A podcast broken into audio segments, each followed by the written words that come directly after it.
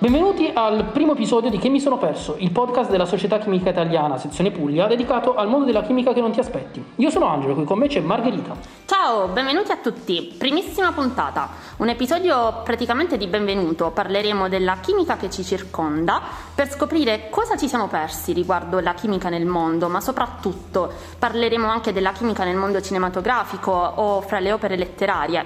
Per fare questo, Ospite di questa prima puntata sarà il professor Pietro Favia, docente di chimica generale e chimica dei plasmi all'Università di Bari.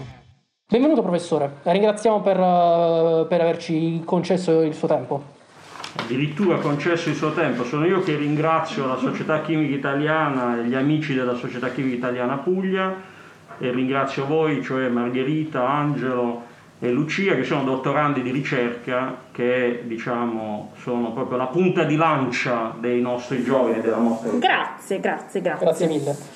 Il professor Pietro Favia afferisce al Dipartimento di Chimica dell'Università di Bari. Dal 1990 insegna, oltre ad, ad un altro paio di corsi, chimica generale di inorganica con laboratorio. Questo è il primo esame di chimica per chi si iscrive al corso di laurea in chimica, appunto. La sua ricerca riguarda le applicazioni dei processi plasmochimici, in particolare nei biomateriali e in medicina. Da diversi anni è coinvolto nelle attività di orientamento per UNIBA per la scelta consapevole del corso di laurea da parte degli studenti delle scuole superiori. Entriamo nel vivo quindi della, della, della, della puntata di che mi sono perso. Sì, assolutamente. Diciamo che la prima domanda, che chiaramente può essere un buon modo per introdurre in generale il podcast, è dare un po' una definizione di quello che è il campo applicativo della chimica. Quindi, effettivamente, come se volessimo riassumere di cosa si occupa effettivamente la chimica. Allora, intanto io, ripeto, sono abbastanza scafato in attività di eh, diciamo, orientamento e di didattica, ma ora che sto registrando la mia voce pensando che la risentirò più tardi, io che come tutti credo odio sentire la mia voce registrata, sono un po', diciamo così, imbarazzato. La domanda di che cosa si occupa la chimica normalmente richiede una risposta abbastanza semplice tutto sommato e nota. La chimica pratica e studia le trasformazioni della materia.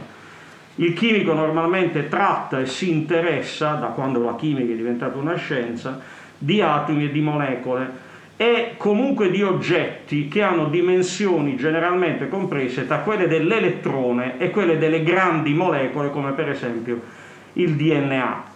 È un mondo che eh, lo stesso Einstein amava eh, dire che eh, avrebbe, eh, avrebbe gradito studiare. Einstein diceva la chimica è troppo bella per farla studiare ai chimici addirittura. Parliamo di oggetti quindi di dimensioni nanometriche che però riempiono tutto il mondo che ci circonda, l'atmosfera, i mari, le rocce, il suolo e tutta la materia vivente se vogliamo limitarci al pianeta Terra. Ovviamente nella nostra vita quotidiana abbiamo a che fare continuamente con trasformazioni chimiche e con i prodotti della chimica e naturalmente dipende dall'uomo, non tanto dal chimico, dall'uomo farne un uso buono o un uso cattivo. Ecco, io mi collegherei proprio a questa sua ultima frase, è l'uomo che deve farne un, un buono o un cattivo uso. E, eh, proprio per questo motivo, quindi eh, partirei un attimo dalla, dalla storia, cioè l'uomo nel, nell'arco dei secoli come uh, si è interfacciato con, con la chimica, co- cos'è stata la chimica nel passato e quindi poi che cos'è la chimica oggi. Ti ringrazio della domanda, io tra l'altro adoro molto la storia, come sanno i ragazzi ai quali insegno, mm-hmm. io ogni tanto nelle pause mi diletto ad ammorbarli con aneddoti sull'impero romano e su altri episodi della storia. La chimica nella storia passa, diciamo così, da alchimia e scienza esatta e comunque anche prima è costantemente presente nella storia dell'uomo.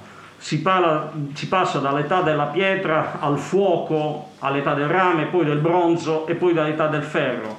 A seconda di come l'uomo sia in grado di produrre, noi chimici diciamo di sintetizzare materiali, leghe e metalli sempre più resistenti per le, per le applicazioni quotidiane, che spesso sono di tipo bellico, molto spesso la guerra, anzi anche adesso in effetti, spinge le applicazioni tecnologiche che poi entreranno due o tre generazioni dopo nelle applicazioni di tutti i giorni. Fino dai suoi esordi l'uomo ha guardato le trasformazioni della chimica, della materia, scusate, i fenomeni naturali, come qualcosa di magico e di sovrannaturale e, e questo diciamo ce lo, ce lo, vediamo in tutte le mitologie di tutte le, di tutte le, civiltà. Per più di mille anni, quindi più o meno da, dal 300 d.C., ma anche dopo, l'uomo ha praticato quella che si chiama alchimia, affiancando riti magici all'esperienza sperimentale, che ovviamente all'epoca non era ancora supportata dal metodo scientifico e quindi dall'uso della matematica per riprodurre i fenomeni. D'altronde la chimica ha dei fenomeni che sono molto difficili da riprodurre la matematica, non è banale descrivere con la matematica i fenomeni come una reazione chimica o l'ebollizione o la formazione per esempio di strati di ossidazione sui metalli, eccetera. Il padroneggiare la materia e le trasformazioni ha comunque portato l'uomo a produrre processi e manufatti che ne hanno migliorato costantemente nel tempo la qualità della vita, quindi il chimico in effetti produce materiali e processi che migliorano la qualità della vita dai manufatti in terracotta, poi alla ceramica, il pane, la birra e il vino, Dio benedica chi ha inventato la birra, diceva, eh, come si chiama, eh, Beniamino Franklin, che era uno dei firmatari della dichiarazione di indipendenza, simpaticissimo inventore di Filadelfia. I pigmenti, i coloranti, i profumi, i cosmetici, le medicine e, le farm- e i farmaci, nonché armi ed esplosivi. Dal momento in cui diventa scienza, cioè quando in qualche modo la chimica usa appieno il metodo scientifico di Galileo, molto dopo la matematica e la fisica, la chimica in effetti si può chiamare scienza e si separa nettamente dalle altre scienze per contribuire in modo determinante, per esempio, alla rivoluzione industriale, fino ad oggi, che occupa un ruolo centrale a tecnologie assolutamente strategiche, dai farmaci ai carburanti, dai polimeri, dai materiali compositi ai fertilizzanti, alle biotecnologie, alla microelettronica, alla biochimica e alla genetica. Ecco, come uh, ci ha illustrato in questi pochi minuti, uh, la chimica è praticamente ovunque. Molto spesso però succede che uh, anche se la chimica è ovunque, il cittadino semplice non la riconosce o comunque pensa che sia una, um, un argomento, una trattazione difficile e non comune, ecco, non per tutti. E sulla base della, de, della, sua esperienza e soprattutto sulla base mh, eh, del fatto che si interfaccia appunto con studenti giovanissimi, eh, come dovrebbe essere eh, aiutata la divulgazione della scienza e della chimica nello specifico? E questa è una domanda assolutamente attuale, c'è una necessità assoluta secondo me soprattutto in Italia, di una diffusione maggiore della cultura scientifica, chimica, ma in generale della cultura scientifica. Il cittadino quadratico medio è circondato da fenomeni e da prodotti della chimica, dal cibo che cucina all'acqua che beve, dalla neve su cui scia agli abiti che indossa, dal carburante che consuma la sua auto alla purezza dell'aria che respira, dai detergenti che consuma ai cosmetici che usa, dai farmaci che assume alle protesi che gli migliorano la qualità della vita, dall'inquinamento ai dispositivi di protezione individuali, i cosiddetti DPI che in questo momento stiamo servono. indossando tutti e quattro che siamo nel mio ufficio, certo. che in questi giorni indossiamo tutti eh, durante questa pandemia. Molto spesso però il cittadino non ha la minima percezione di tutto quello che sta alle spalle di tutto questo, lo, lo considera quasi come qualcosa di garantito. E la visione è spesso distorta poi dalle chiacchiere di strada e dai media. In Italia soprattutto, dove la cultura scientifica è praticata molto poco rispetto ad altri paesi.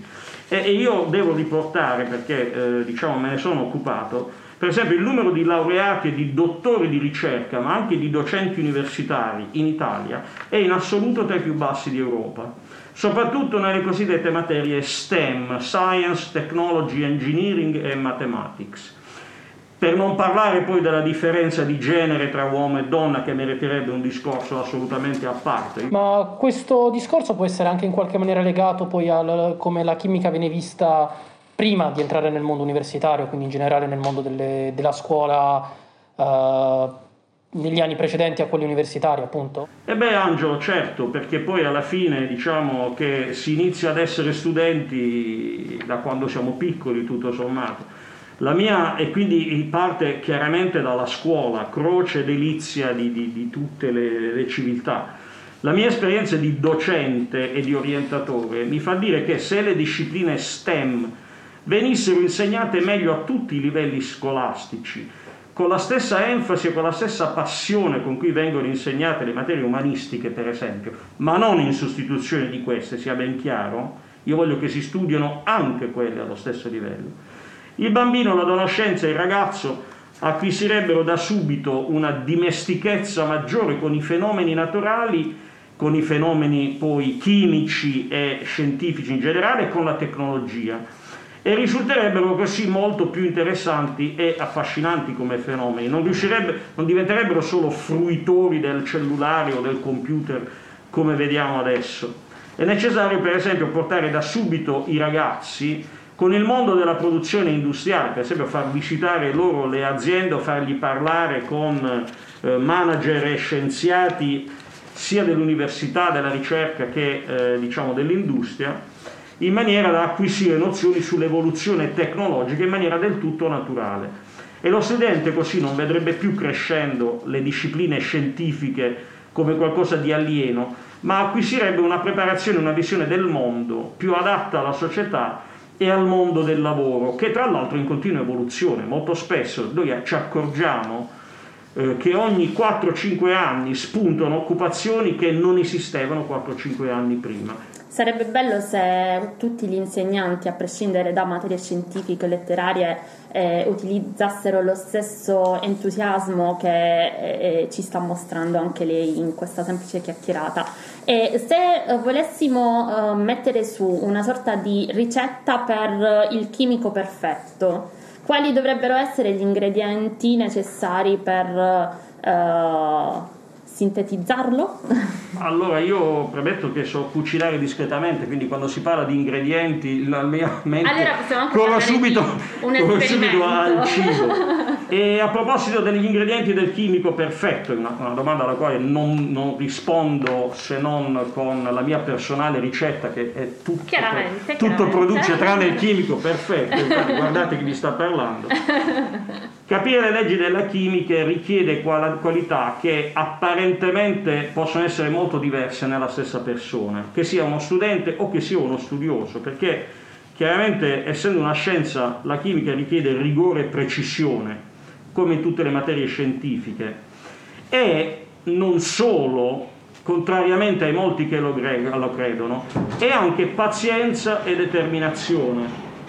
Perché molti collegamenti tra i vari argomenti, a me per esempio non mi si collegava tutto al primo anno di chimica immediatamente, molti collegamenti non si palesano immediatamente, quindi bisogna avere pazienza e costanza, bisogna richiedere a se stessi precisione e rigore, bisogna programmarsi lo studio in maniera, eh, in maniera opportuna.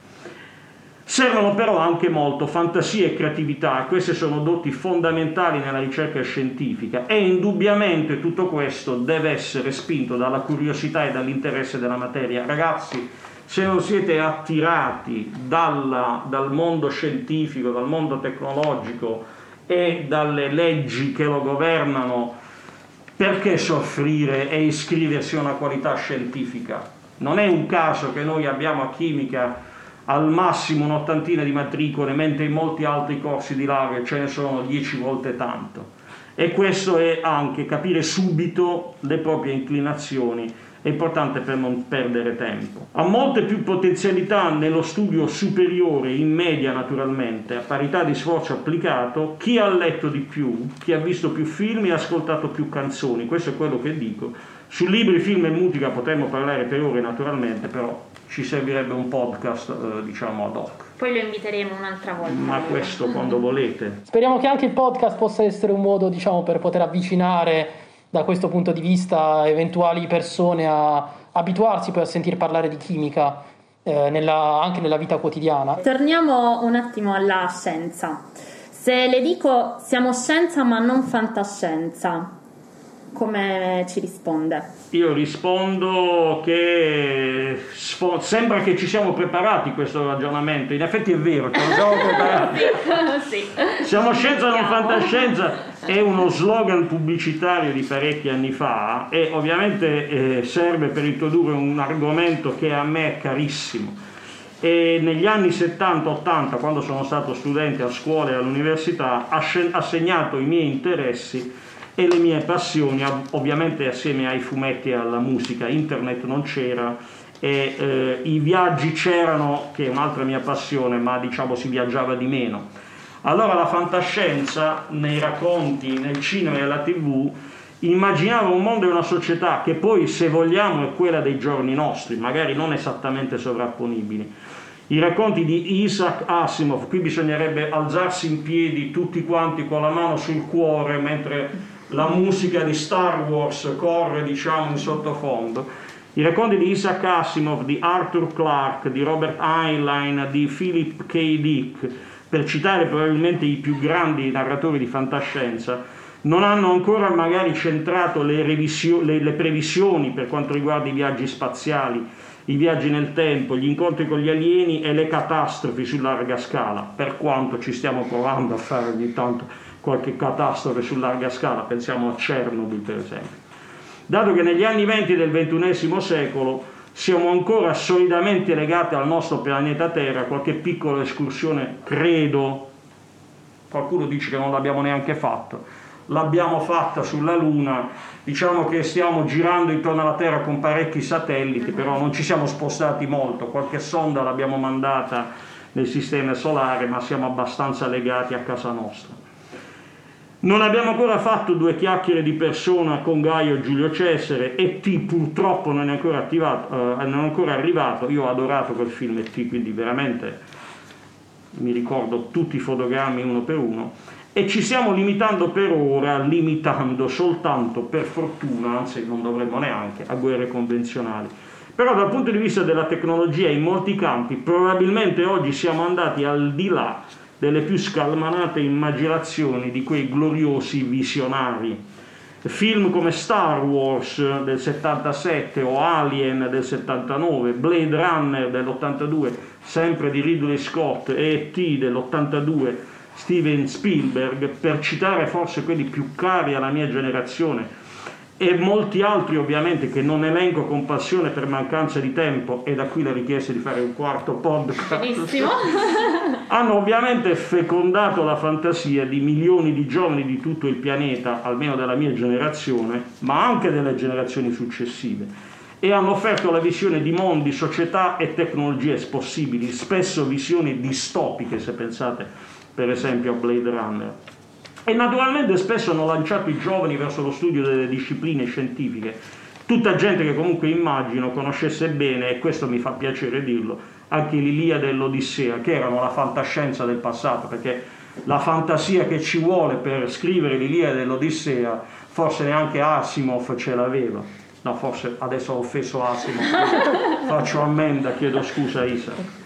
Durante le mie attività di orientamento e nelle pause delle mie lezioni, per citare un film recente eh, molto molto importante, a proposito di chimica e di fantascienza, cito spesso il film Il sopravvissuto The Martian del 2015, sempre di Ridley Scott, tanto per cambiare, tratto dal romanzo L'uomo di Marte del 2011 di Andy Weir.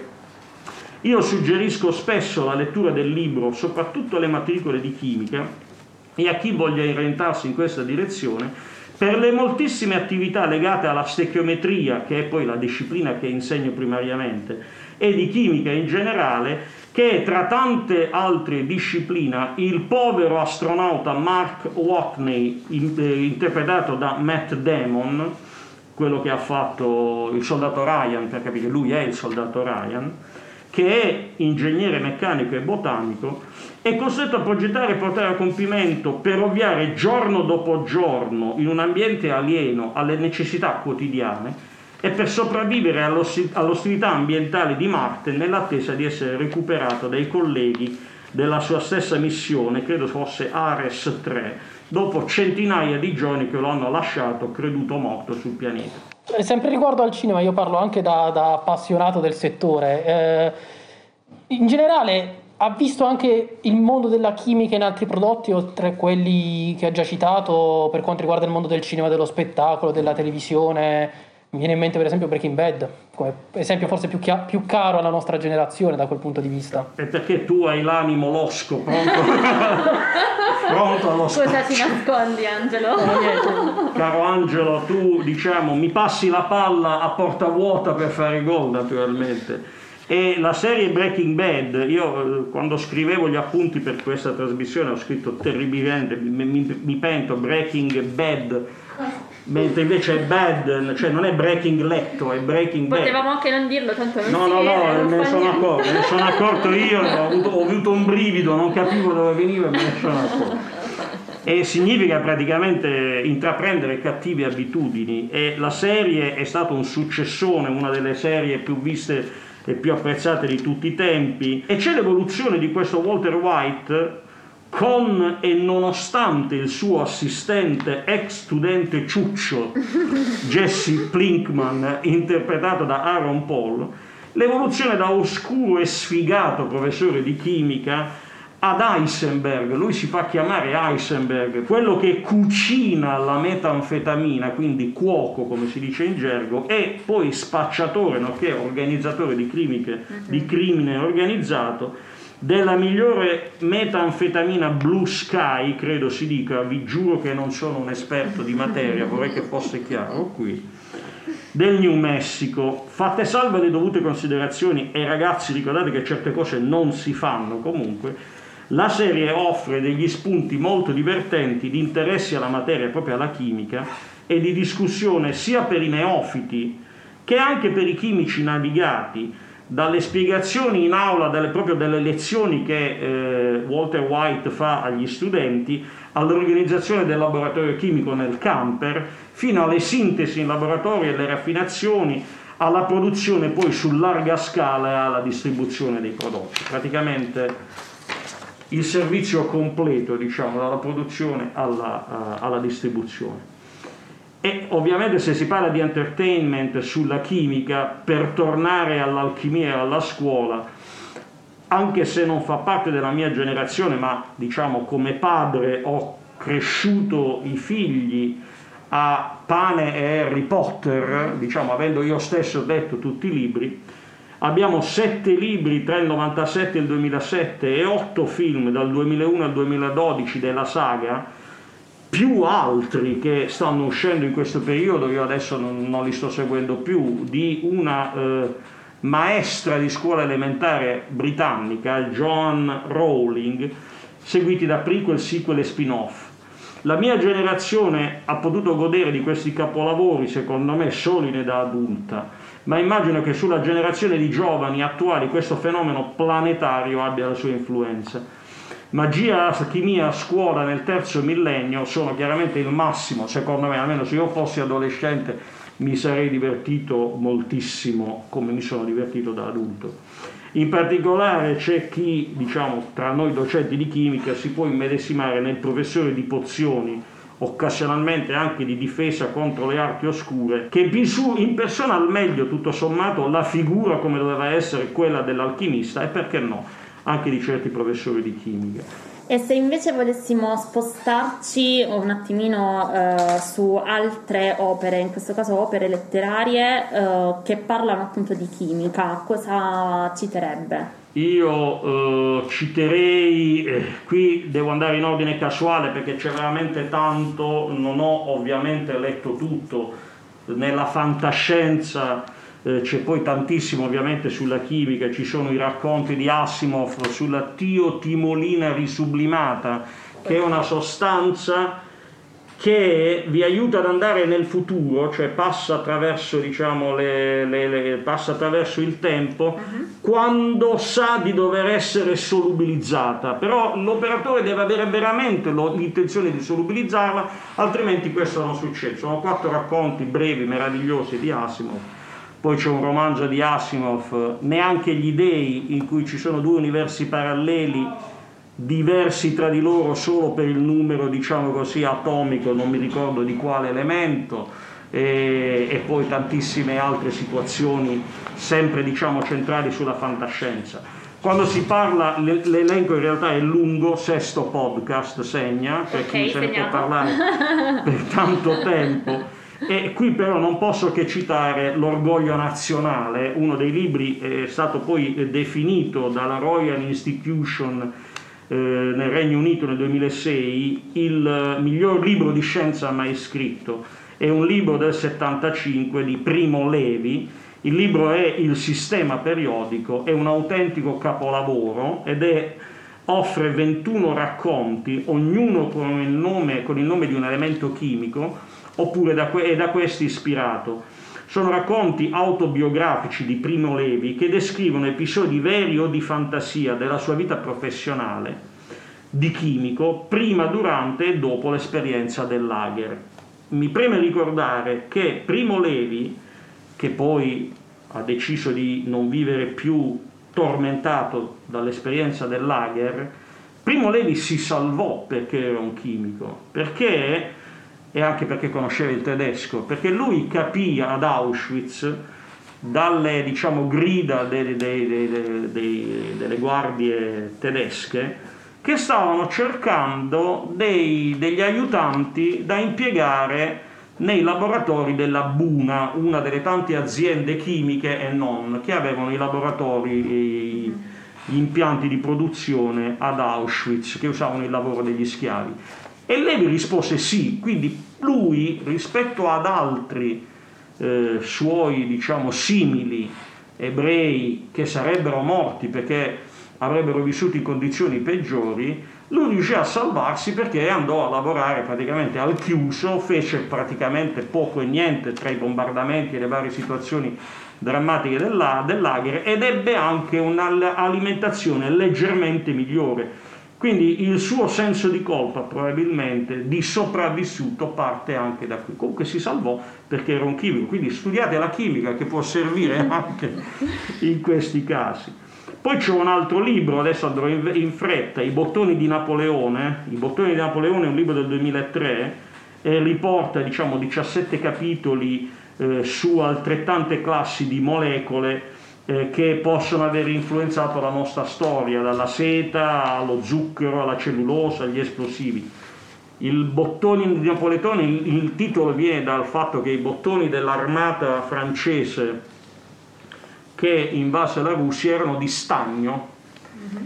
e lo stagno quando scende di temperatura al di sotto di una certa co- soglia cambia configurazione, diciamo, cambia eh, struttura cristallografica e quindi diventa molto più fragile. Si parla di peste dello, spa, dello stagno, quindi questi oggetti in realtà al di sotto di certe temperature costringevano i soldati a, eh, diciamo, i, i, bottoni si disintegravano, quindi era una difficoltà in più per, eh, per vestirsi.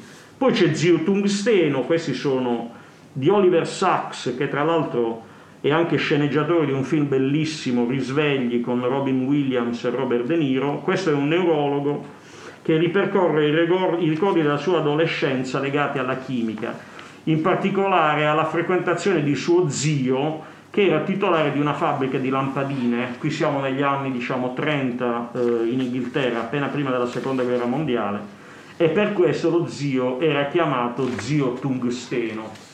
Allora, prima di uh, entrare nell'ottavo podcast che prenoteremo per il professor Fabiangelo, che dici per la prima puntata possiamo concludere qui. Prof, grazie ancora per la pazienza, la disponibilità, ma soprattutto per i tanti racconti che ci ha illustrato. Spero di non aver detto troppo e di non ricevere querele e denunce, ma non credo perché non è mai troppo. Abbiamo, abbiamo chiacchierato amabilmente. Grazie a voi dell'invito e di nuovo grazie alla Società Chimica Italiana Regione Puglia. Grazie a tutti quanti. Grazie a tutti e alla prossima puntata. Arrivederci.